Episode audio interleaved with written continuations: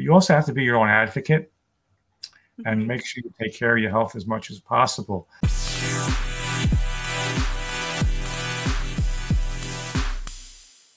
Hey, oh my gosh.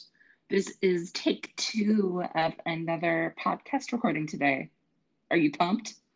Yes, I am. This is the first um, podcast we're going to be doing with somebody that neither of us have met yet. Oh my gosh, I am so excited for this. I'm I'm really excited. So, um, do you want to just go ahead and kind of introduce our guest for today, or um, just um, talk about our guest for today? Yeah, just one second. I'm just sending our guest the link to join. Do, do, do, do, do. I hope you guys are doing super well. At least if you're um, in California. I don't know the weather up in Canada, but if you're in California, um, we're kind of going through a little bit of a heat wave right now, and it's extremely hot. So please stay hydrated. Um, if you can't access water and the only thing you have is watermelon, eat that. I mean, stay hydrated, stay healthy. Hydration, hydration. It's Hydration important. across the nation. All right. So but yeah, today's episode is going to be with this guy named Bruce, and he is a comedian, and he also has long COVID. Um, I'm not sure how long he's had COVID, but so for those of you who aren't aware of long COVID, long COVID is when you acquire COVID, you go the two weeks, and then after those weeks end, you still experience symptoms, and they go on and on and on, and they don't leave you alone. Um, this is becoming a rather common thing. Um, COVID are kind of fitting into the chronic illness community now, um, which is is not a fun thing. So if you're one of those you know tough people that's like, oh, I got I, I'm I'm young and all cool and all this, I'll get COVID, I won't die. Well, yeah, maybe you won't die, but maybe you'll be stuck with symptoms for years or who knows. Very interesting to talk to Bruce about this when he joins. Oh, and he's here. Hello. Here's Bruce. Hi. Hi there. hi. You can How hear me you? fine? Yeah, we can Yes. hear you. Fantastic. Fantastic. Thank you for having me here. I heard you talking about COVID, long haulers, and everything else like that. And uh, I got the t shirt for that. Let me tell you. Well, where I'm coming from with that whenever you'd like, or however you'd like to, you know, go forward with the recording. You just tell me. Yeah, so our our recordings are generally pretty casual. We ask questions and we can go all over the place. Sometimes we go way off topic. But um first thing we usually ask our guests is to tell us a bit about yourself. I know you are also into comedy too, so um you can talk a bit about that and a bit about the COVID and Sure. yeah, just introduce yourself. and life in general. I have, absolutely. Yeah, yes. Well, my name is Bruce Lipsky. I actually I was born and raised in New York City, and I live on Long Island right now. I worked in corporate America for 25 years. Uh, prior to getting into comedy, I was one of those loyal employees where, you know, um, on my 25th anniversary, I thought I was getting my my clock, my grandfather clock. and Instead, I got my clock cleaned. Basically, and I, I eliminated my, eliminated my department, which is okay. I mean, I was I was 50 years old at the time. I was still too young to retire, so I worked somewhere else for several years on a three-year contract. And after that ended, I was seriously injured in an automobile accident, uh, bad spinal injury. Uh, but I vowed that if I can stand up, I'm going to do stand-up comedy. So uh, I went through aggressive uh, rehab and uh, several years stand-up comedy, uh, and it's been a, been a great ride. Um, I've always been into comedy. Uh, you know, my father was one of those guys who uh, used to tell uh, sarcastic jokes, and uh, I guess it kind of resonated over the course of time with me, and that's how I got into comedy. Also, I used to go to uh, Dangerfield uh, in New York City the premier club at the time. Rodney Dangerfield was the hottest comedian in New York City, and I loved his his style of humor. And I try to emulate that a little bit in my in my style of comedy, uh, but it's uh, it's been fabulous. Uh, now that I'm 65 years old, I have a different perspective on things as opposed to some of the younger comedians out there. So, you know, when I get on stage, sometimes I say, What's grandpa doing on stage? You know, but at the same point, uh, it doesn't always resonate that way. As I say, you, you millennials have your own way of doing things. I labeled myself as a perennial, and we have our own way of doing things as well. yeah. yeah. But I like to laugh, and a lot of my comedy uh, uh, resonates around family, just uh, life, child, in-laws, outlaws, my personal experience in life in general, you know, stupid things that happen to me or things that I observe. And of course, past experiences and just in general mm-hmm. growing up. You know, it could be my friends, could be family, as I said, or it just could be the next door neighbor, or just something stupid as I, I I'm driving somewhere and I see something that's just totally out of whack. You know, the interesting thing with comedy is that um, as when I became a stand-up comedian, the hardest thing is to relate how I feel about a subject and try and make it funny so you can relate to it and hopefully laugh. And that was the biggest difference because you know you probably go out with your friends on a Friday night or whatever night you go to dinner, and you could be laughing hysterically for three hours. Mm-hmm. That's a lot different when I get on stage and try and convince you that hey, I'm funny based on some of my experiences. But but oftentimes the experiences I had most likely somewhere along the line you've had them, whether it's job related, whether it's family related, whether it's relationship related, you know. So that that was again, well, some people may shake their head and say, you know, that happened to me too, maybe in a different different angle, but it's still at the end of the day, it's comedy, and you've experienced a lot of these things. So as I said, it's been a fun ride, and I hope to continue it.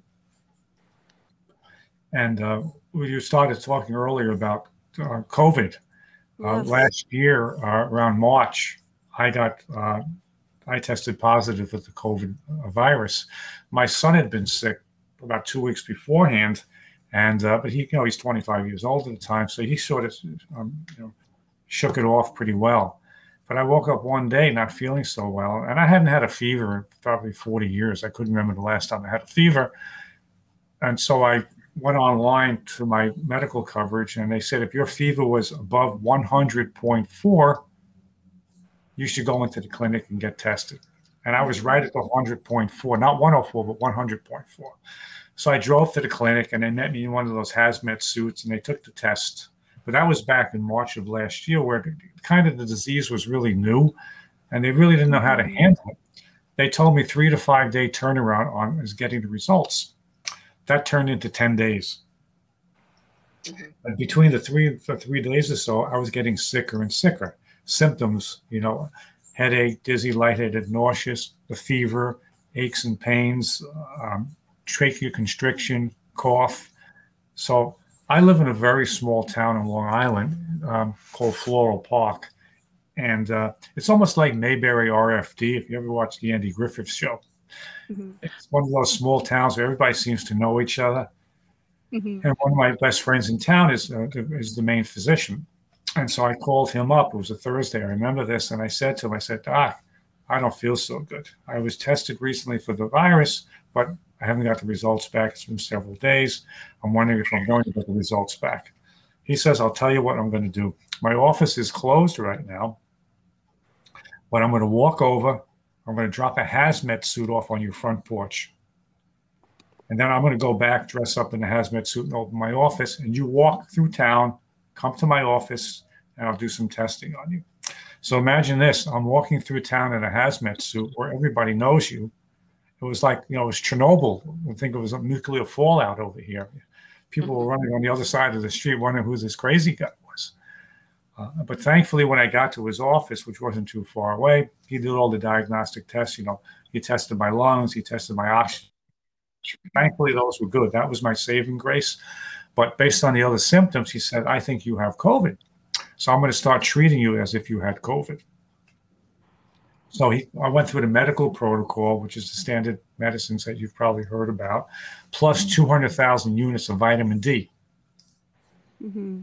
He was working with the local pharmacist with that, and the pharmacist said, "This is one of the saving graces. With if we can get the by, oftentimes that helps people who have respiratory issues with COVID." Thankfully, my respiratory issues were minimal, but he said this could help you on, on as far as you know, as far as healing better. But of course, over the last next few days, I wasn't doing much better.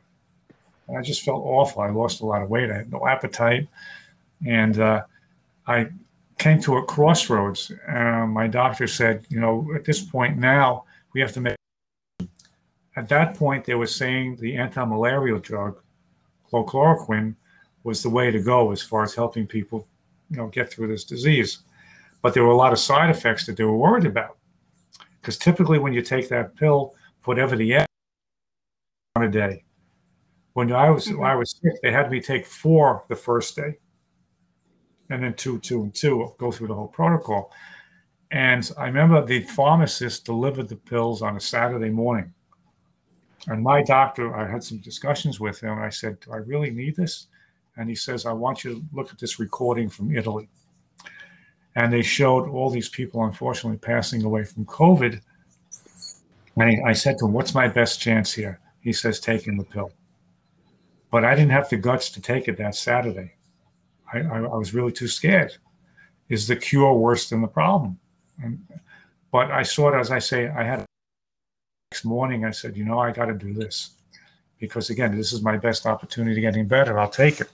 And I took it, but I cannot, I can't guarantee that that helped me or not. Mm-hmm. But over the course of several weeks, I started feeling better. You know, but better was a new normal, not not yeah. my old better. You know, and fast forward 15 months almost, I still am what they consider the long hauler. I still have symptoms. I have headaches, nausea, chills. I get feelings of flushness. I get trachea constriction. Thankfully, through this whole course, um, my energy levels were pretty good. My background is in exercise and fitness. Mm-hmm. And I've always kept myself in pretty good shape. I had one of those unique jobs when I worked in corporate America. I ran their fitness programs, the centers. So I designed them, manage them, and staff them, and had them all over the country. This was for a Fortune 500 company. So I was in the fitness industry. I kind of knew some of the exercises that I should probably be doing for myself. I, I, I prescribe self-prescribed breathing exercises, and I started pushing myself because this disease, and I'm sure you're very well aware, mm-hmm. wants you basically to lay in bed, crawl up into a ball, and give up. And I couldn't do that but the temptation was there because you just didn't feel good. And I'd mm-hmm. never experienced anything like this. And my son and my wife, thankfully, they, they're such great supporters. They pushed me. Slow steps. He said, Dad, you got to get out of the bedroom. But we were under quarantine. I was afraid of infecting anybody else. He said, No, you got to get out. I remember it must have been maybe four weeks or five weeks before I even had dinner with my wife because she was, you know, it's one of those things. She was passing food underneath the, the, the door in the bedroom, mm-hmm. and I didn't really leave the bedroom. Uh, so it was frustrating for her. It was frustrating for me. But eventually, he said, "You got to get out." So I used to take, I used to walk the dog with my son. When I say walk the dog, I used to do three to five miles a day walking the dog. We're talking three blocks, if that much. And slowly, over the course of time, I started forcing myself a little bit more. I have a home gym in my house. So down in my basement, I have a treadmill. And I got on the treadmill. I was taking baby steps, but I built it up to a half an hour again. And so obviously I, I, I went from there just to make sure I had to keep my body moving. Because if I didn't keep my body moving, not only on the physical side was I failing, but on the mental side. Mm-hmm. And that's what comedy really helped me out a lot as I mentioned, I haven't been in comedy that long. Probably I took a course maybe four years ago, but for the first year, I didn't do anything for fam- for family reasons. So probably almost three years into comedy now. Mm-hmm. I took a wonderful course called Stand Up University out in Long Island, taught by three professionals in the field. It was fabulous. I had never been on stage before, and so I went through that whole process, which I'll talk about in a little bit. But again, going with the disease itself, as I said, there's two components. One is the physical side of meaning being sick and having the virus in you, but the mental aspect, which which, which can play havoc on you. Mm-hmm. And, I, and also, I was having issues with memory, brain fog a little bit. Thankfully, that's been pretty good. But just I was so frustrated, and I'll never forget this. I felt so terrible. Um, the the pharmacist we were working with had I've done a lot of research into COVID, and he was really helping me with my, my protocol as far as you know getting better. And one of the things he was saying, there's a I can't tell you what it is. There's a component or a chemical in eggs that's what was he said was very good in helping the lungs stay strong. I can't tell you what that is, but I went along with him. I'm not really an egg eater, but I started eating a lot more eggs. That, that wife, explains so much. Mm-hmm. I yeah. had COVID too, but I didn't have. Well, I I had mine's a bit of a complicated story, but I didn't have a lot of trouble. Like my doctors weren't worried about my breathing, but I mm-hmm. eat. I was eating so many eggs at that period of time, uh-huh. so that kind funny. of explains that for me. Yeah, the mm-hmm. craving or whatever it was. I'm not really an egg eater, and but I said, hey, at this point, they're they're basically rolling the dice and saying, hey, we'll try this, we'll try that. Whoever thought of taking 200,000 units of vitamin D? Yeah. That's a lot of vitamin. I was taking 10,000 a day normally. Mm-hmm. Maybe that helped me a little bit. I don't know. So anyway, long story short, I was I, my wife was making me eggs, and they, you know, they, were, they were delicious.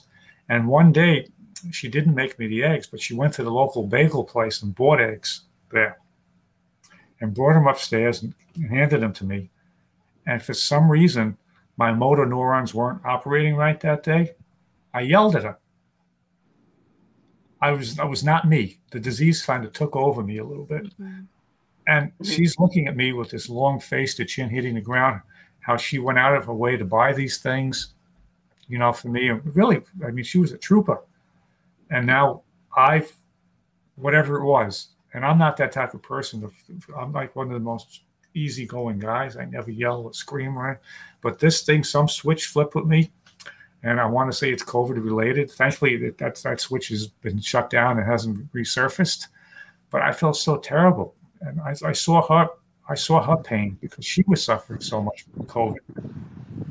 Not because she was sick, because now she sort of had to take over the responsibility which include walking the dog, just the general things that you know we should we're a partnership. We're married almost 30 years. And here, here I felt I felt I failed her on the emotional side. So again, this is such a disease where it affects so many people. The people who didn't get the disease, how they're being affected by it, and uh, we try to make laughter out of this, and, and we have a good relationship. I try and keep humor into the relationship, and I actually was able to uh, put together a couple of sets on COVID and comedy because there's nothing funny about COVID, obviously, but if you have your own experiences, I remember um, sitting in a rocking chair upstairs in my house with a blanket over me with the chills. And it's so weird with this disease. I can almost predict at four o'clock I'm going to get the chills. Don't ask me why. But four o'clock was like again, putting that light switch on chills. In the morning, I can predict headaches and bad nausea. Don't even know why. So anyway, I'm sitting in this rocking chair. It's nighttime. I have a light on. I feel quiet for myself. I have a blanket draped over me. I haven't showered. I haven't really washed anything. The only shower I did was put Brut cologne on. My hair was all a mess. And I'm sitting and rocking. And my wife is walking the dog. She's coming back to the house. And uh, she looks up and she sees me rocking. And she sends me a text. She says, Bruce, you look like Norman Bates' mother from the movie Psycho and it was like, thanks for the encouragement, darling. You know, but I tried keeping the humor into this because if you didn't have humor, it would have been difficult to get through this process. And I remember one other funny situation. As I said, I made a bit about this. It's not funny here because I haven't expanded on it. But as I said before, I hadn't showered, I hadn't shaved. I looked disgusting. I probably smelled disgusting, but I had no energy for this. Uh, and um, I remember coming into my house in my driveway was a a van. It was a mobile dog grooming van, and it was called the Rough Life R U F F. And she booked a mani pedi spa treatment for the dog while I'm sitting in this chair up here. I just thought it was hysterical. You know, so I had a whole routine about that. Yeah, you spent $150 on a blueberry facial and nose and paw moisturizer. I said, why? You know, what does he need this for? This dog smells other dogs' butts and looks uh, looks off the street. I need that hundred fifty dollar blueberry facial. You know, whatever. I think I need a husband rescue. You know, so so uh, yeah, so certain things like that we try to make into humor. Remember because I said several weeks passed by and my hair. I look, you know, I'm bald on top, but my hair looked like Albert Einstein's on the side And my wife said, Great news, Bruce. I went online and now I know how to cut hair. I watch YouTube videos. So I ordered this hair cutting system. And I had a lot of anxiety during this whole process of get being sick with COVID, but I never felt more anxious when my wife took out the shears and, and wanted to give me a haircut, you know. Yeah. But um, again, you try and get through it with as much humor as possible. I used the joke. I said, you know, you know, because we were in lockdown and quarantine, you know, intimacy was not a factor. You know, nobody wanted to get close to each other, and uh, to keep the passion alive, my wife cut up one of her black lace Victoria's Secret bras and made masks out of them. Yeah. And I say, thankfully, she used a double D, or else it would have never fit over my nose. yeah. So, so, well, like I said, you know, again, these are the little things that you try to make funny. Or I remember when I, um, um, because again, I was sick and I, I would go to regular visits to my doctor and he would take blood. And anybody who's had this disease, for the most part, when they get their blood results back, they all seem to be normal, which is very baffling to the doctors. But he also did my antibody levels. And at the time, my antibody levels were 7.1. And normal was obviously 1.4 or below, zero. And uh, usually below zero. And he said to me, this is the highest antibodies I've seen at this point. And so I, I, I, I was at the, I was probably the sexiest man in New York City because I had the highest antibody levels. Maybe Playboy was going to do a spread on me or something. Maybe spread is not the right word over here, but you know what I'm saying. Yeah. And, and uh, I was like the Ron Jeremy of antibodies. Yeah. So it, it, was again. I was fortunate enough that now it's 15 months later. I still am symptomatic. Um, I went recently to a, a long haulers clinic, Mount Sinai Hospital in New York City. I went there with my son because my son has presented symptoms as well as a long hauler. And it was very weird. Almost at the year anniversary of both of us being sick, our symptoms exacerbated and we got we felt sicker. Mm. Don't know why, nobody can predict it. Now it's been several weeks after that. I still have the symptoms, but nowhere near what they were back when I back in March. So we both made an appointment for the long haulers clinic at Mount Sinai. So when I called up for the appointment, it was probably April. And I said, okay, I'd like to get put on uh, for an appointment. Here's my situation. They said, fine, we'll get you into the system. We'll get you an appointment. The earliest we can see you is October. I said, wait a second, October, it's now April. Let me do the math. October is 10th month, April is the third month, that's fourth month, that's six months from now. That's the earliest you can see me. I said, either you guys are very optimistic that the symptoms are going to go away, I'm going to cancel the appointment, or you're very pessimistic that I'm going to have the symptoms still, I'm going to keep the appointment. So I was like, oh my gosh, what, what good is this going to do me? But thankfully, after a few weeks later, maybe a month later, they called me up and said, Bruce, we added some staff. How would you like to come in next Friday? So we came in, but I really didn't expect anything special out of this because they're, they're just as baffled as anybody else. I came in and I explained my situation, my son too. What are the symptoms? What have you done? And they said, okay, you should probably see a pulmonologist. Already did that. You should see an internist. Already did that. But my son developed something that it's a, there's a new thing going around. They call it COVID stomach, hmm. where people are having stomach and esophageal problems. And my son developed that and insomnia. Those are his two biggest things. And he'd be at night, he'd be choking, and they think it was due to some stomach issue, like acid, not acid reflux, but something. They can't even understand what it is. They don't even know. And I don't fault the doctors on this because as a doctor, what are you? You're you're like a, a detective. If you come in with a stomach ache, okay, here's the protocol for somebody with a stomach ache. If you come in with a headache, here's the protocol for somebody with a headache. But those protocols are under normal conditions. These aren't normal conditions. So it was frustrating not only for the medical community, but for us as patients as well. So my son went through a battery of tests. He, he's an athlete, my son. He's a competitive handball player. He's also a competitive uh, uh, football player. He does uh, um, certain type of football leagues he's in, uh, t- uh, flag football. So as somebody like him, who's used to being very active, he had to take a step back. He had to change his diet because certain things in the diet were making life worse for him. And even I had to take a step back in some of the things I did. But I, you know, at the same point, we're still pushing forward. We're doing pretty well compared to a lot of other long haulers. I'm sure you folks have know about heard some horror stories about some of the long haulers out there, uh, who athletes who now can't even walk from their bedroom to the bathroom, or people who have kidney failure, liver failure. People, I have physician friends in town, young people having to go on rest of their lives. People having strokes or cardiovascular issues or memory issues, and you can go on and on and on. It's really it's sad. And I know you were talking when I first came in. There was just an article recently in my local paper here talking about people who are long haulers and the concern that they have will these symptoms ever disappear? Yeah. And nobody can give an answer to that. And they really can't. And it's frustrating, as I said before, for the medical community because they want answers. And also for us as patients, we want answers. And the best they can say is do the best you can. You know, thing. Thankfully, my day-to-day stuff is pretty good. And I go, I loop back to the uh, mental side of this with the comedy. I think comedy has helped me so much because now we, we've been stuck in the house and there hasn't been any live comedy till recently where I was able to get on Zoom shows and other shows and perform. Plus, I was able to take some writing classes and just you know push my writing a little bit more. I've learned a little bit about um, doing some self promotion in Facebook, which I'd never done before. Uh, I, I, built a website and trying to get myself ready when times are normal again. Maybe I'll be prepared to really hit the hit the you know the ground running. I'm actually I'm doing my first live show uh, on July 17th. I was supposed to do one last week, but it got canceled last minute. So I'm, I'm looking forward to going live.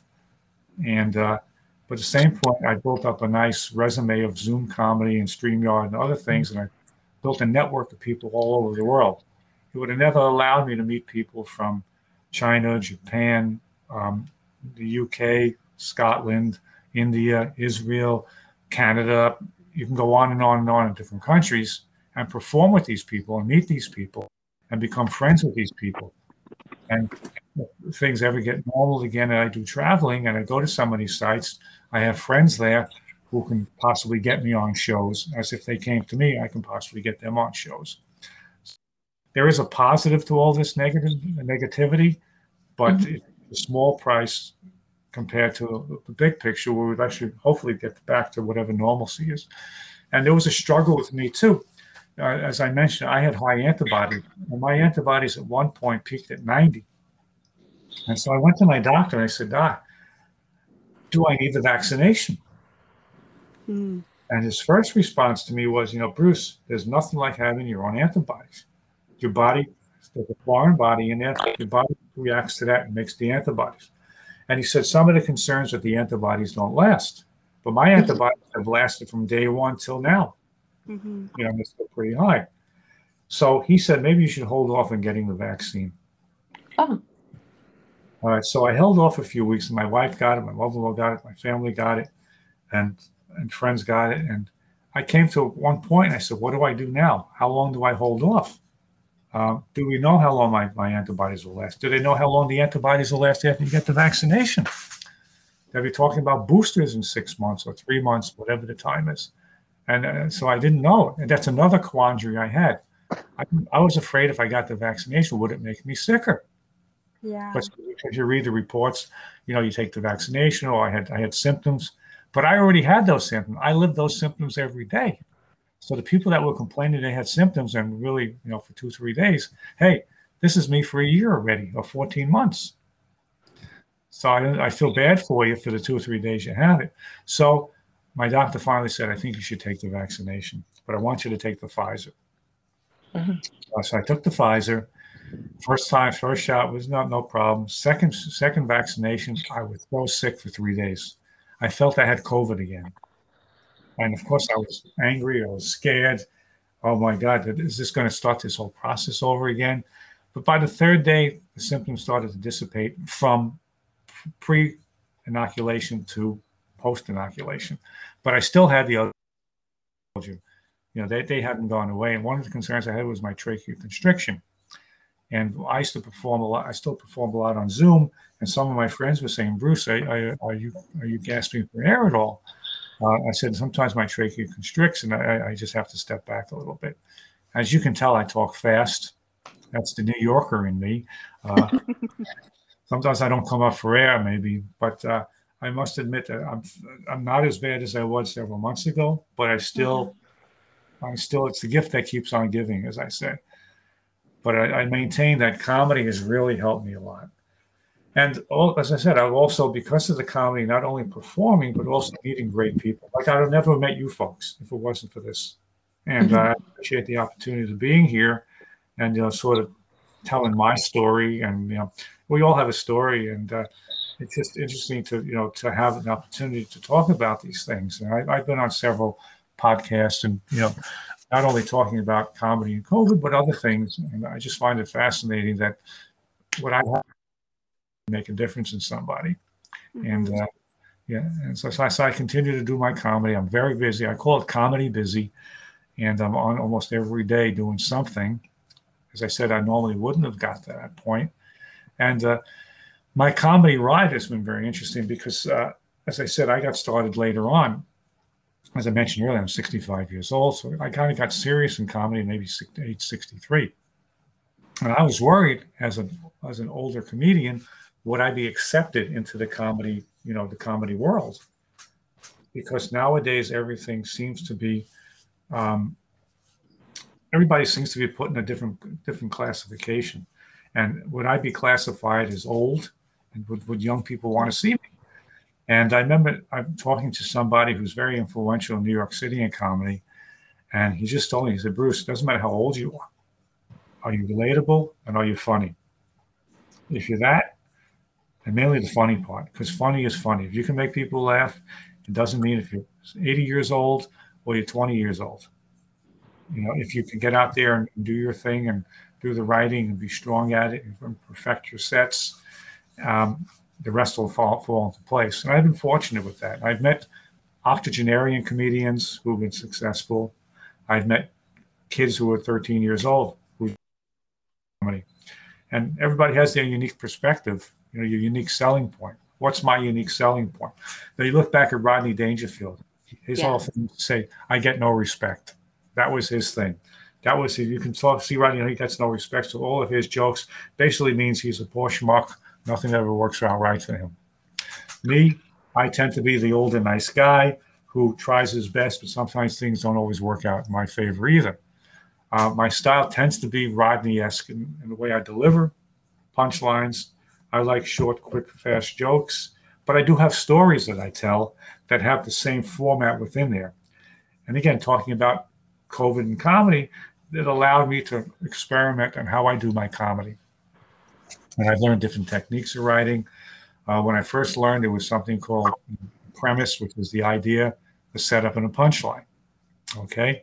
And uh, that's the standard formula for comedy for a lot of people. But now there's story based comedy, which has a lot of the same formats in there. But instead of just saying, one joke, I may have a series of jokes within something. For example, if I say we just purchased a new dog, it's a designer dog. All right. And then eight or 10 jokes within that designer dog part.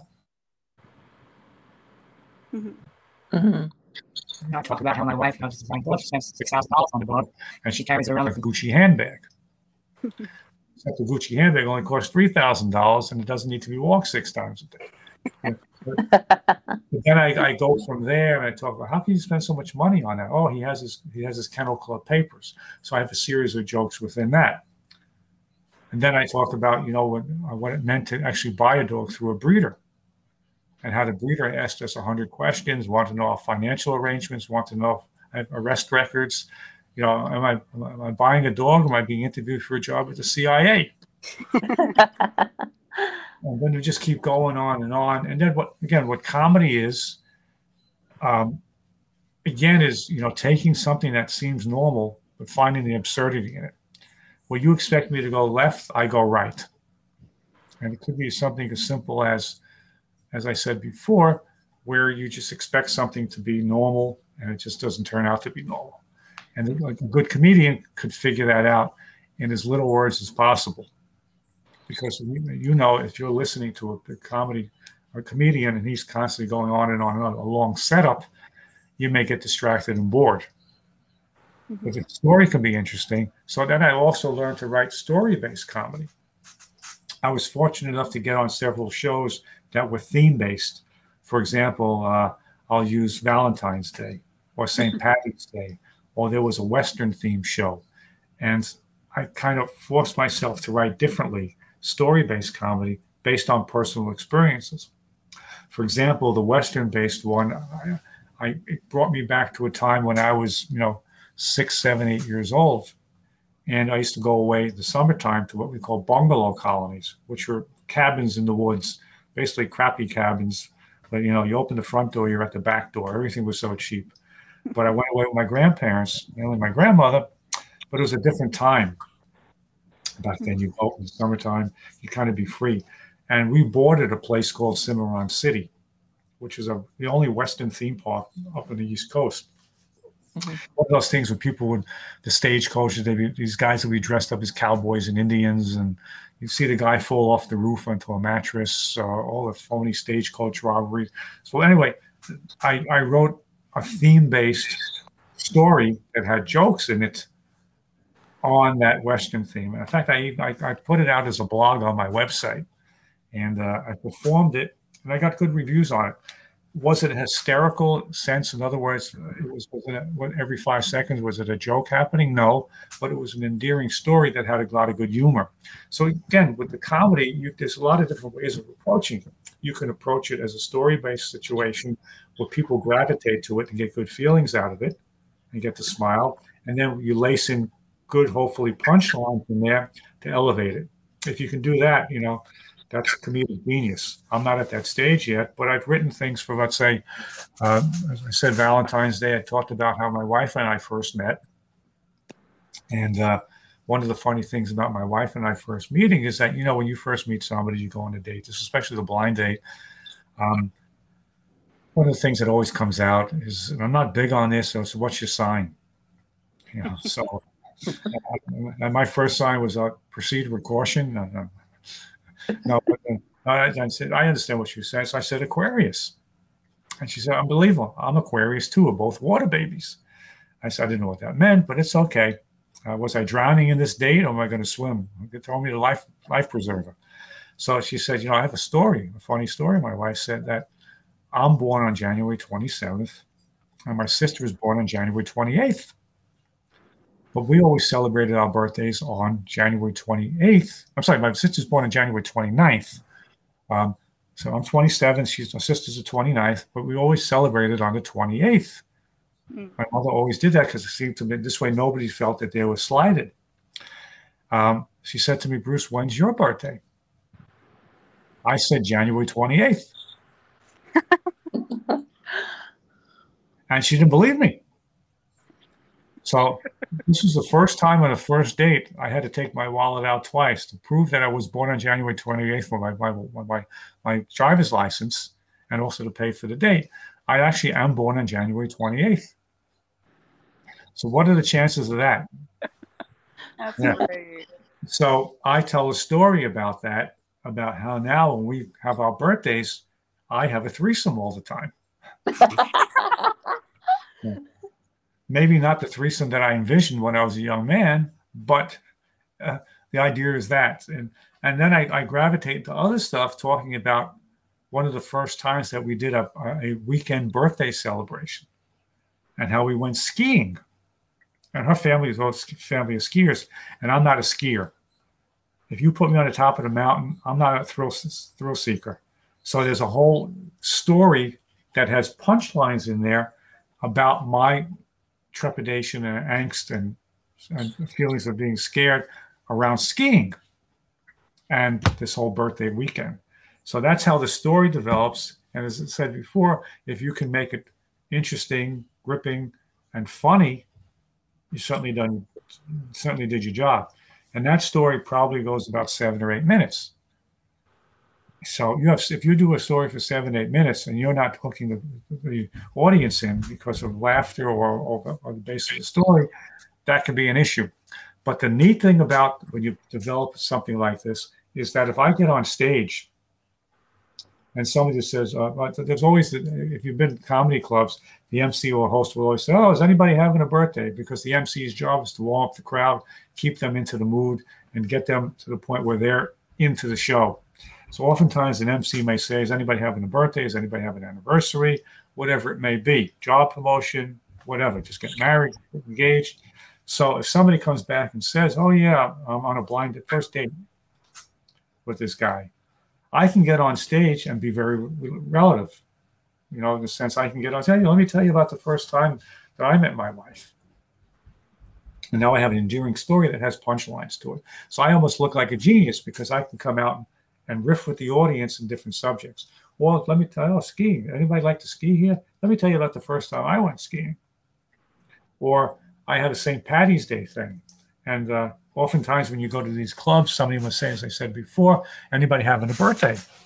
And somebody will raise their hand. And a lot of times the, the MC will, will refer to that person. Hey, Sally has a birthday. Everybody give her a hand. Sally, fantastic. Congratulations. So now maybe when it's my turn to get on stage, I can get on stage if I want to. If I want to, depending how much time I have, I can say, "Oh, Sally, congratulations on your birthday, Sally." You know, um, you know, are you Irish, Sally? Uh, she says no, but I want to tell you a story about Irish people and how they celebrate their birthdays differently than Americans do. And that was all based off of the fact that I wrote this bit about St. Patty's Day. And there's a different way that Irish people celebrate their birthdays than Americans. And there's a funny story I have, and, and it has some punchlines in there. And uh, so, again, it's a way for, for me to sort of hook into the audience and the audience hook into me. Because when you're on stage, you have to be basically the audience has to trust you and believe you. Mm-hmm. You want to be you don't want to be condescending to the audience. You want to be supportive. you want them to support you just as much as they want to. You want them to uh, you want to support them, because without them, you're nothing. Right. Just, but again, some com- com- comedians have different styles where they are insulting. They, they like to work with the audience, put down people. That's not my stuff. Hey, I don't judge anybody's comedy. Um, I know what I think works for me. I try to be the nice guy on stage. And I remember one time I was at a club out in Long Island, famous club called Governors, probably the premier club in Long Island. And uh, there's two different rooms there. They have the uh, what they call the little room, and they have the main room. The main room obviously is where your headliners, but the little room has headliners too. But the little room has people like me who are more newbies performing there. And oftentimes you have to bring people. They're called bringer shows because you have to develop a following. When you go to the headliners, they have their own following. So I mentioned earlier I was in a serious car accident. I had a bad spinal injury. I, I, I use a cane. Um, and uh, and I was the green room. The green room is the room where the comedians hang out when they're not performing. And uh, this green room sort of melded into both the big room and the small room. And so one of the headliners from the, the big room came out, was hanging out in, in, in where I was, and he saw me with the cane. And he said, he introduced himself. I introduced myself. He said, What's the cane for? Uh, I explained, he said, Do you use it as a prop in your comedy? And I said, No, I had a bad car accident, spinal injury. He said, You should use it as a prop. And this, this is guy's a headline. I said, hmm, Let me think about this. So I was up next to come onto the stage. And uh, the, the, guy introduces me. Oh, coming to the stage next, a very funny guy, Bruce Lipsky. And so I walk slowly onto the stage with the cane. My back is to the audience. I slowly put the cane in the corner of the stage. I slowly turn around. I get to the mic and I stare at the crowd for a second. And I don't know how I even thought of this. I said, Don't mind the cane. I'm only using it till I settle my lawsuit. and the crowd started cracking up.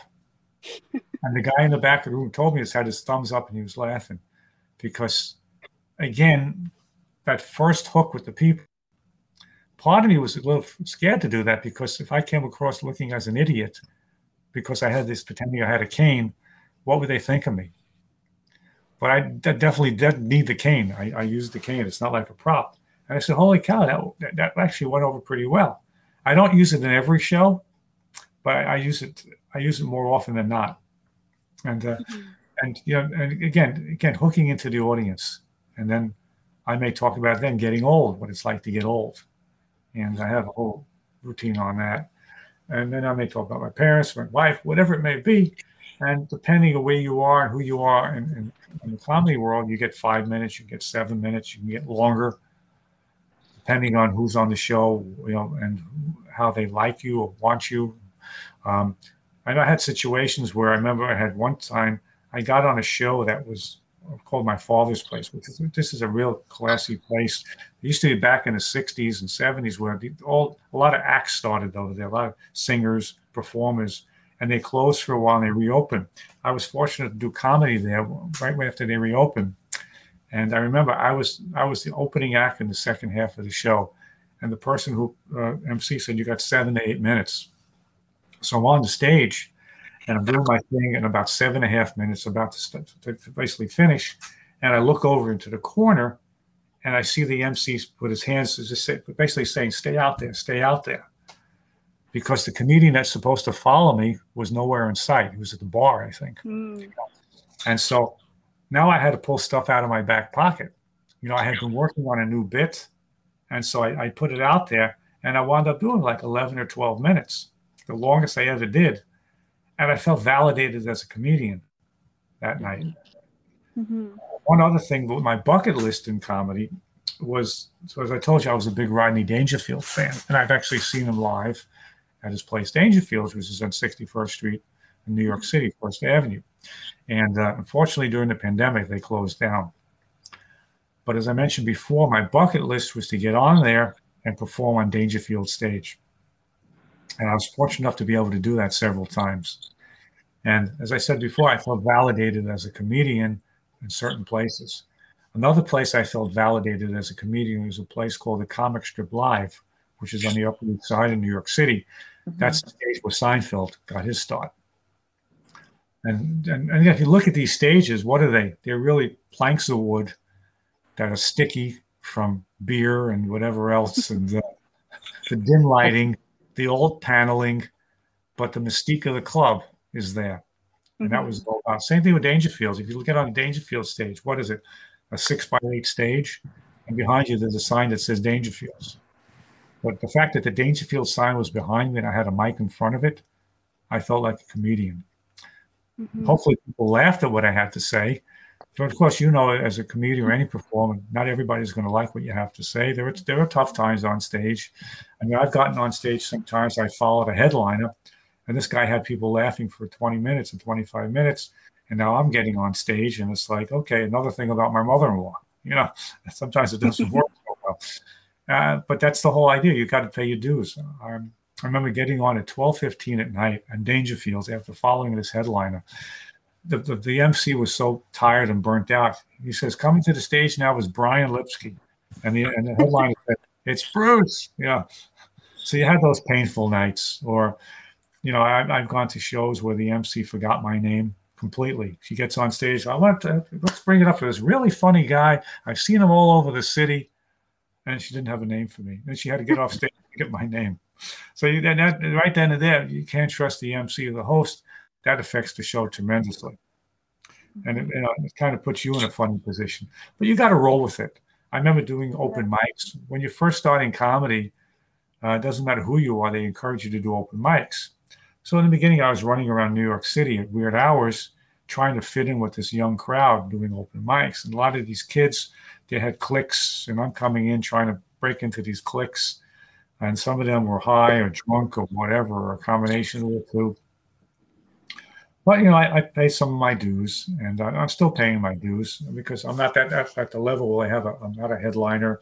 Uh, I, I, feel very confident I can do 15 to 20 minutes of good comedy, maybe even more. Um, but I have to be noticed, and this Zoom has helped people notice me a little bit more.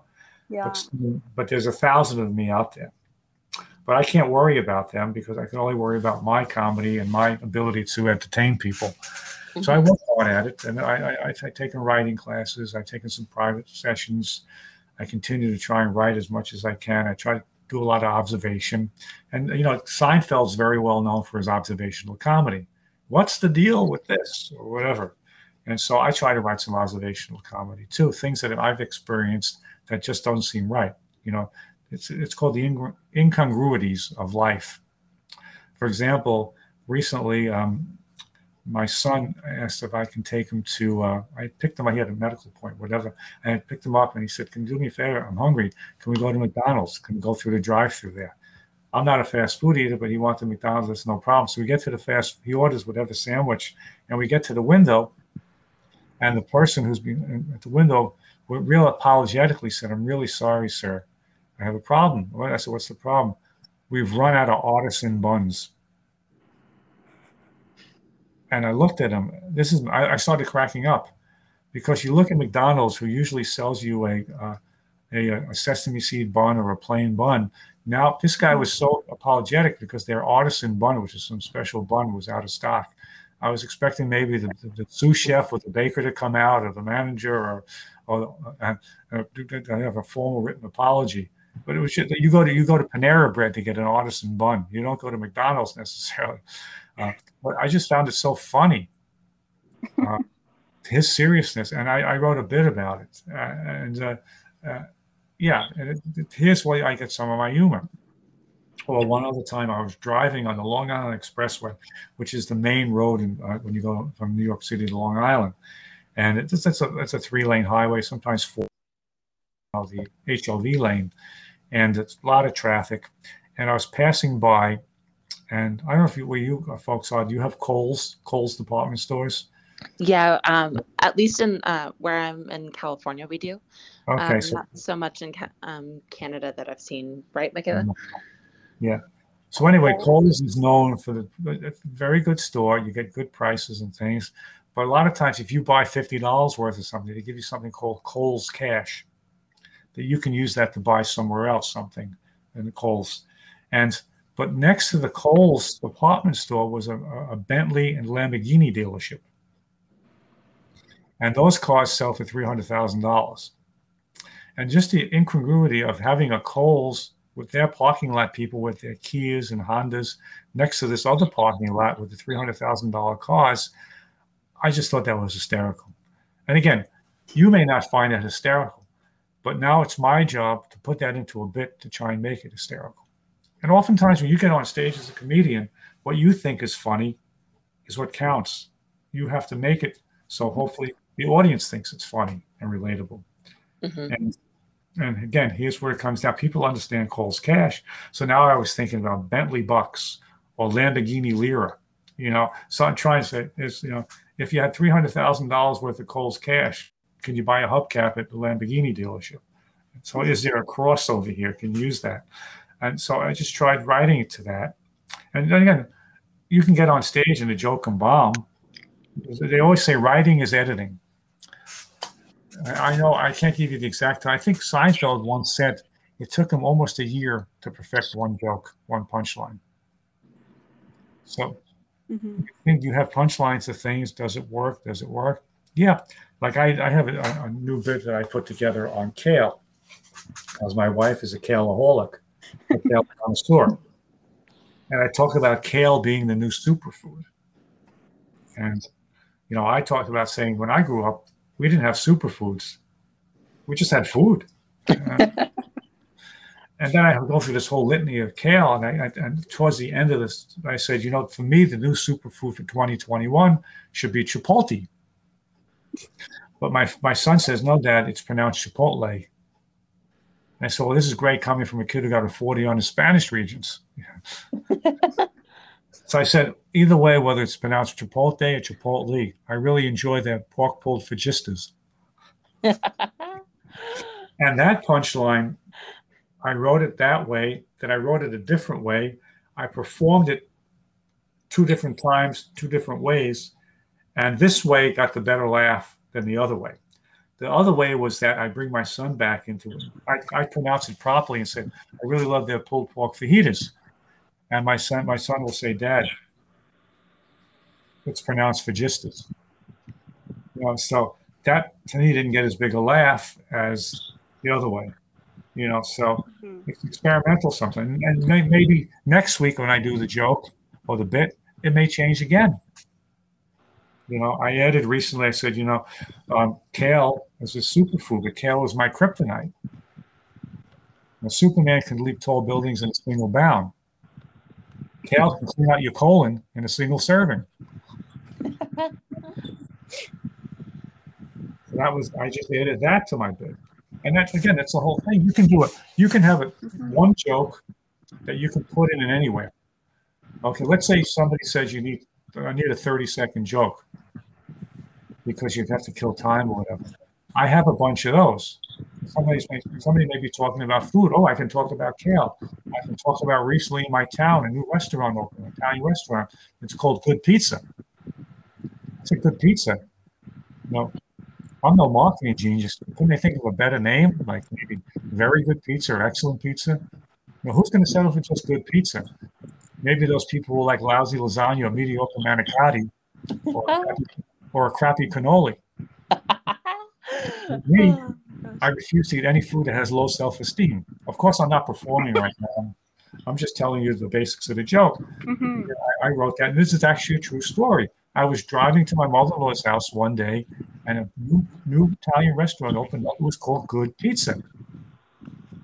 And now I thought of it. This is hysterical. How can I turn this into a joke? And so, and I said, this particular joke has actually got me. Uh, I performed this on a, a, a show. Uh, Apple was doing a competition, and uh, it came down. Uh, it was a tie, and they said, "Okay, give me a thirty-second joke," and I used that joke. of course, I embellished a little differently, and I actually won the competition. So I was. Uh, that's having those things in your back pocket as a comedian is important. And I have this kale bit that actually can be two minutes, two and a half minutes.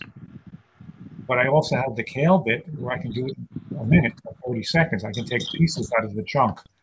A chunk is a, it's a huge piece. A bit is a smaller part, and the individual jokes obviously are part of are part of that. So you can break it down that way. Or I can add that to my gardening bit, and suddenly I have a seven-minute set. And again, I'm not a sophisticated, high-level comedian in the sense of experience, and I have a long way to go. I'm the first one to admit it but I'm trying to learn the proper way of doing things as much as I can. And it's not easy. Uh, and uh, it's frustrating at times too. Just when you think you got the joke right, you can do back to back shows. Or on Monday, you do a show and they love you. On Tuesday, you do the same material and it's like dead air. Mm-hmm. So, so, but that's that's the way that's the way it goes. Same same thing with performers. You know, I'm sure I, whoever a performer may be, Bruce Springsteen, he can get on stage one day, he can kill it on stage. People love him. Next day, he goes out to a different crowd. It ain't happening. You have to really hook them in somehow. Uh, but that's that's part of being a, a, performer. How do you hook people in and keep them interested? It's a little easier, I think, if you're a musician because you have a whole many songs you play. Comedians, you only have you know, like the level like me, five to seven or eight minutes, sometimes 10 minutes to do your thing. Mm-hmm. And I've, I've done shows where, you know, if you don't get the people in that first minute, oh boy, you have nine more minutes to go. It's a long minutes, let me tell you. I did some senior shows, and I was told by the person who was running the show, if you don't get them hooked on that first joke, you're going to have a very difficult time. And I did. It was the hardest thing I had to do. And then I had other issues there because some people had medical issues that, that kind of interfered with some of the set as well. So it's all part, as I said, paying the dues, and I'm still paying my dues. And hopefully, as I said before, people like what I do, and, and I think it's very important when you're out there as a comedian or any performer, or any professional, you've got to be respectful not only to the club but to the producers, respectful for the other comedians. You got to be respectful for the you know, when you're given an opportunity to perform on stage, it's an opportunity. I, I've been to shows when some of the comedians weren't prepared. And I got into comedy in an interesting way. Uh, a friend of mine uh, used to do a, uh, a fundraiser for certain diseases, and she'd always hire a comedian. And she hired a national headlining comedian one time, and I was fortunate that he sat next to me. And we chatted, and the first year we did, he was fantastic. And the next year he came back. Fortunately, he sat next to me again. Well, he, when he when I saw him that year, he didn't like things were right. He got out there, supposed to do, let's say, 45 minutes. After 15 minutes, he got off stage, sat next to me, said, Boy, this was a tough crowd. Mhm. And I was angry because he got off stage. I knew he was supposed to do a lot longer on time. My friend was angry because he paid him to do a lot longer.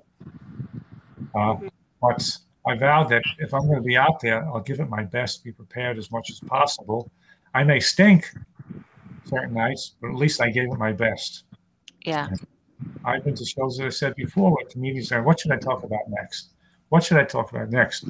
I think that disrespects the crowd, it disrespects other comedians, it disrespects the venue, it disrespects the promoters.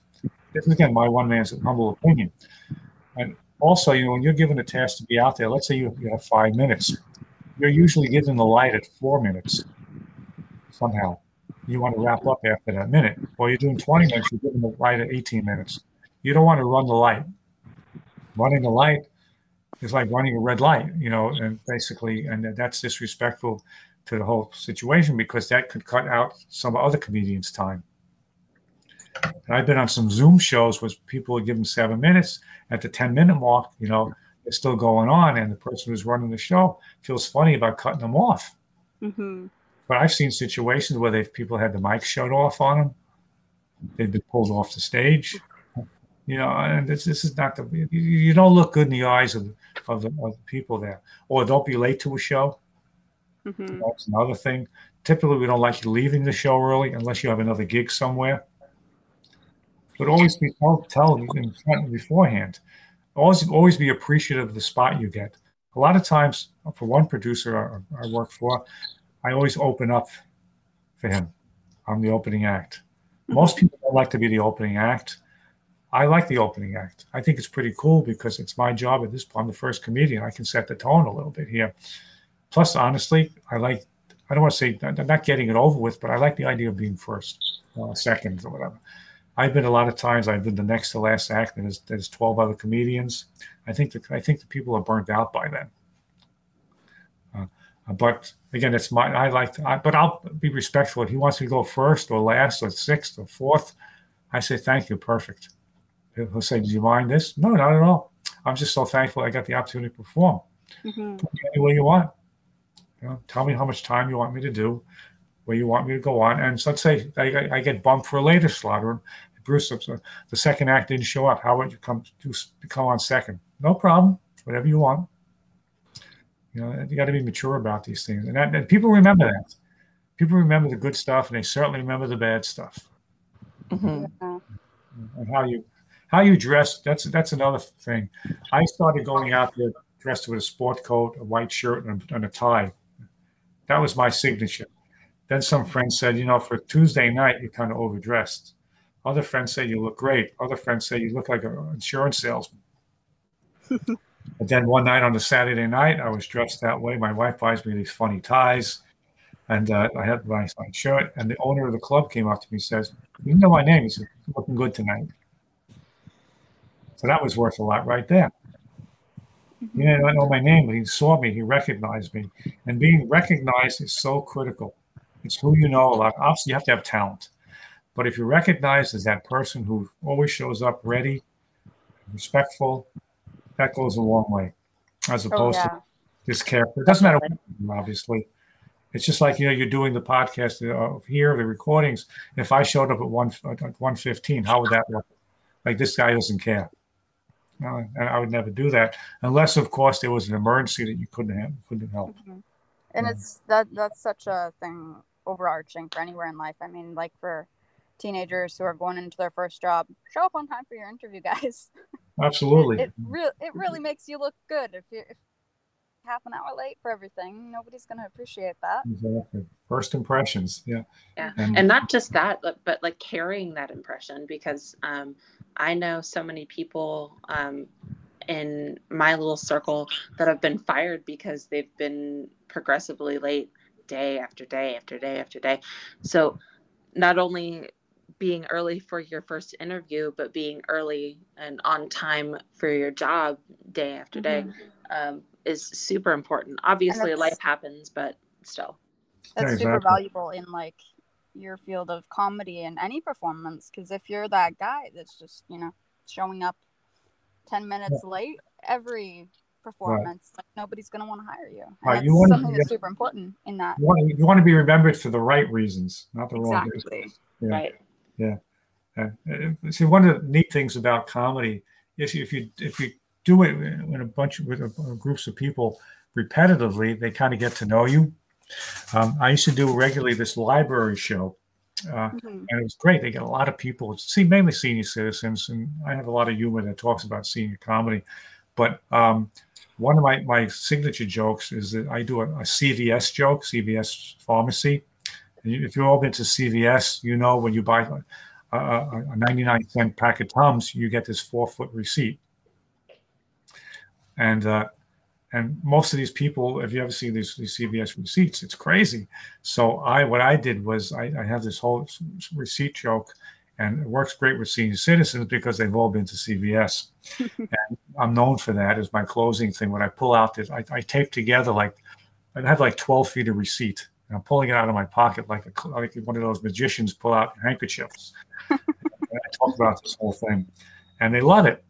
And oftentimes, if I do different, the same it's the same library, but we do different venues because the library was under construction. I remember I hadn't done the library in a couple of months, and I came back, and I was opening the act there, and in front row before the show started, I saw some people were talking. He said, "Yeah, that's the CVS guy." yeah, so I was feeling, memorable. right? Know, it was memorable, and that was that made me feel Yeah. really good because hey, they remembered who I was. Yeah.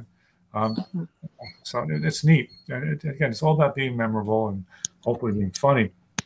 And uh, I know the first time I ever, I told you I took this class at Stand Up University, which I said was fabulous. And the first time, when you take the class, it's like five weeks, and the sixth week, you actually do a, a, a graduation show. All the stuff you worked on, and you you're busting your butt to get up there and do everything. So I remember uh, I had I had 30 something people showed up with my friends and family, and the place held about 150 people, 175 people. So it was great. It was packed. And now coming to the stage for the first time, a very funny guy, Bruce Lipsky. Okay, fantastic. I'm out there with my my um my sport coat, my white shirt. I had a bow tie on, and uh, and I thought I was looking good. Okay, and I started telling my jokes, and all of a sudden, I have a joke about my wife shopping that every time I send her to the store, I'll give her a list, but she never gets it right. I say I want regular orange juice, she gets orange juice with pulp. I say I want creamy peanut butter, she gets chunky style. But I, I, I blanked out on the word peanut butter. And you know, you practice this stuff, you practice it. And I got on stage and it was like, it was like three seconds, but that three seconds felt like 10 minutes. Nobody knew that that I kind of didn't flub the line, but I forgot the line. But I was able to reel it in and remember the line and proceeded from there. But that was so scary because you know you work so hard and you, you're basically naked on stage Yeah. at this point, and every eye is staring at you. And those two or three seconds that you didn't say anything, man, unplanned. Because there's times on stage where it's good to be silent because not all comedy is is uh, is um, through words. Comedy could be through facial expressions, pauses, proper pauses. You know, when you do comedy, you tell jokes. A really good comedian has something called tags on their comedy. You can tell a joke and it's very funny, and then you tag it with another joke right away with the same subject. Uh, and then you can do more tags and more tags. There's some really fabulous comedians just keep tagging and tagging, and it's really hysterical. I have I have jokes that have tags on it as well, but I'm saying is that sometimes silence or just a facial expression is just as powerful as a funny punchline. And, uh, and as I said, you, if you observe comedians, some comedians are like that. Just their facial expressions you can crack up. Robin Williams, you know, was amazing. You know, uh, he can do just different things with facial expressions as well, and just move body movement. Look at Sebastian Maniscalco, who's one of the top comedians now. Very obviously very funny, but he has this whole look about him, a persona, and his facial expressions and his body movement and body language that sells the joke. You know, if I did his material and got out there and didn't do that body language and things like that, I'd bomb. He goes out there, and that's him. Just like if somebody tried doing my comedy, maybe they wouldn't do it the same way. Maybe they do it better. I don't know. But uh, but you know, I have a certain way of doing my stuff. Sometimes I have a stare here and there I give to the audience, or I put my hands up in the air, or I put my hands, or have that look I put to the side, the front, or, or point to the audience somehow, mm-hmm. bring the audience into it. You know, I talk about getting old. Uh, I, I, compare myself to a 56 rusted old Buick. And some people may be, I said, I may find a young person in the crowd over there and say, I don't know if you're laughing at me or with me, but 20 years from now, you're going to look in the mirror, you're going to look like a rusted old Prius. So, take it in that. Or I'll say, I just turned 65 and I get some young people in the front there and she just had her 40th birthday. I said, I'll say, take it in now. Look at me because in 20 years, guess what? You know, this is what you got to look forward to. Again, making it personable, hopefully making it funny and relatable. That's that's the comedy part. Yeah, yeah. So, so that's that's that's who I am, and this is where I'm coming yeah. from, and uh, and I'm happy to answer any questions or any to keep going. I'm yours. Yeah. Um, I think in your talking, like I kind of just was like, okay, he's answering the questions that I have. I'm just gonna let him answer the questions. Uh-huh. Um, yeah, you kind of answered questions that I that I was gonna ask, so that was like really great to listen to. Um, I gotta see if I have any questions that you didn't already answer. Bree, do you have any questions for him? It's the same thing for me. I mean, you've been phenomenal, and I could listen to you talk for hours. I mean, you're. Mm-hmm. Thank you. Much appreciated. Um, I, am not short on words, but I, I, really? I, want to I want to make it entertaining. I want to make it relevant. And, it was a piece yeah. of your time to talk to us today. Oh, um, an honor too. My honor. Yeah. As I, I said, said sorry. I have uh, one more question for you. It's kind of a, uh, yeah. I guess like uh, a closing sort of question, unless Brie has anything else she wants to add. Um, what because tying the COVID thing back to the comedy thing, what is something, I don't know, a joke or something, you know, comedic or just some words of um, hope, I guess, that you would okay. say to anybody who is, you know, got long COVID or has COVID or is just really struggling through this time? Is there anything that you, you know, would want to say to somebody like that? Absolutely, absolutely. Um, I, I think, you know, certainly understanding your symptoms is very important and making sure that you've seen what you, what, making sure you get the right medical treatment. If there's, you know, I think it's very important to follow up on that. But you also have to be your own advocate and mm-hmm. make sure you take care of your health as much as possible. And, uh, you know, COVID is one of these incipient disease where it, it, it takes no prisoners. There's no there's no formula here. You could be healthy, you could be sickly, you could be thin, mm-hmm. fat, white, black, uh, uh, whatever. Uh, it takes no prisoners. I think it's important to um, practice good health because that's only going to be in your favor, especially if you've had the disease. I think it's very important to be active within your own means. I think physical, physical uh, exercise, exertion is very, very important. I also think that, uh, you know, looking at hopefully finding other people that have similar issues is important as sort of have a network to follow on and uh, not to commiserate with, but just to have each other's support. And if oh, anybody yeah. wants to look, look, look, me up on Facebook, it's Bruce Lipsky Comedy. I'm happy to. Yeah, we, uh, can, we can add a link to that in the bio. Right, the, and, my, and my website is also brucecomedy.com. I'll if you send me a note, I will answer it. Uh, mm-hmm. I can help somebody out. Uh, but again, having somebody as an advocate is very important. Um, and yeah. uh, somebody you feel is on your side because it's a very frustrating disease. My life ain't perfect; it's far from it. And sometimes I get so down on myself because, gosh, you know, I felt good yesterday. Why do I have such a massive headache and nausea? Why do I have the dry mm-hmm. heat today? Why Yeah. do I like trachea constriction? There were some nights, honestly, I was scared to go to bed because I get this trachea constriction. And it was like, you know, then there were, there were nights I'd be sitting up trying to sleep. And because I told you I was in that bad accident years ago, I had spinal issues. If I sleep sitting up, my neck freezes on me. Because I couldn't Mhm. find I couldn't find a comfortable spot. And I spent weeks like that and then frustration. So again, don't take it on alone. That's very important. That's probably the best thing I can say. Mhm. Having people is so important. Just and, Mhm. and, and again, try even if, they're slow steps, try and feel that you're getting a little bit ahead each day. You can have two steps forward, one step back sometimes.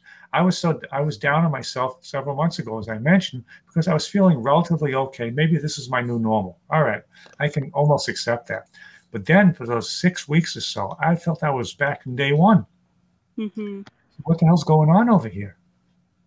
Yeah. So and then uh, I, again, this is a mystery here, and it's it's a frustrating, it's a scary one too, and certainly keep keep the social distancing and the mask. I don't care what anybody says. Still keep prudent on this. Wash the hands. Will it make a difference? I don't know. I'm hoping it will. Um, but you know, I'm still slowly loosening it up a little bit. But I go into a store, I still wear my mask. Um, with um, certain friends, I don't. If I'm walking the dog, I may not wear the mask but still, it's end of the day. I always have the mask with me and have the hand sanitizer, and hopefully that makes a difference in the long run. And maybe there'll be um, it'll go away. This eventually, herd mentality. I don't know, but if you have the symptoms, you know, try and treat the symptoms as best you can. And uh, and just, as I said, have an ally. hmm And happy to help anybody be there ally if necessary. I don't have the answers necessarily, but I may have a perspective on things that may be a little different than you've heard before. So, Mhm. yeah.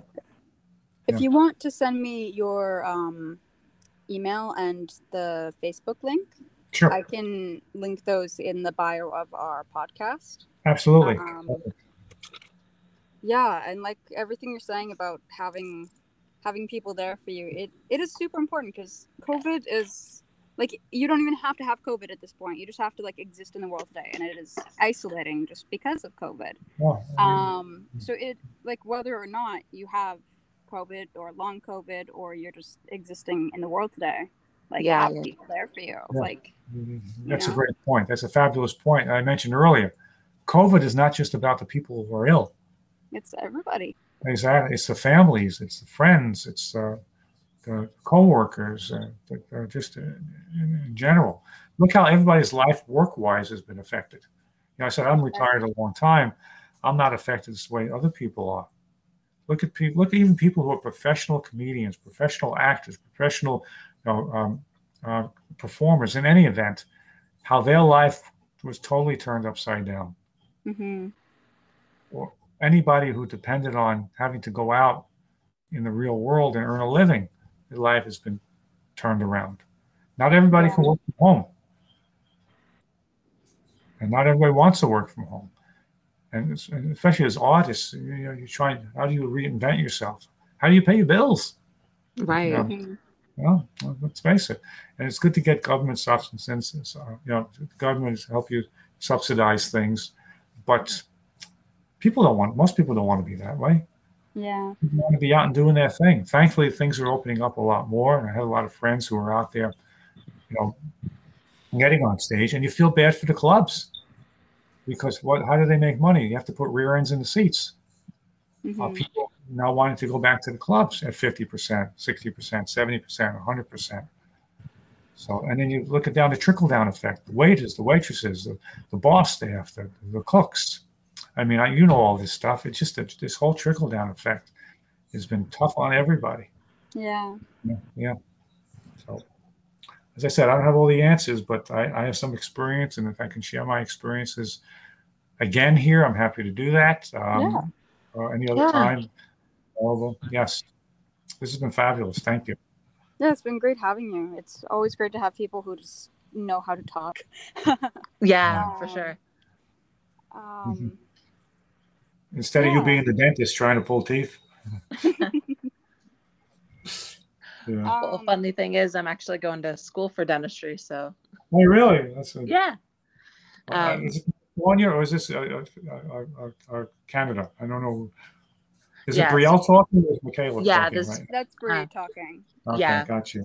Yeah, so um, really studying to be a dental assistant. So um, it's Well, funny that you you. mentioned that. Congratulations, yes. Exactly. I'll be going to my dentist on Monday. I'll mention the fact I got somebody's fabulous. She's in California. When she's ready, hire her.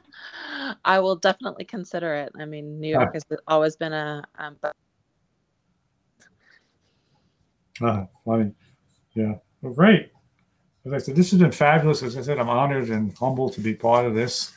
And uh, as I said, anything I can help you with and your your your your loyal audience, I'm I'm there for you.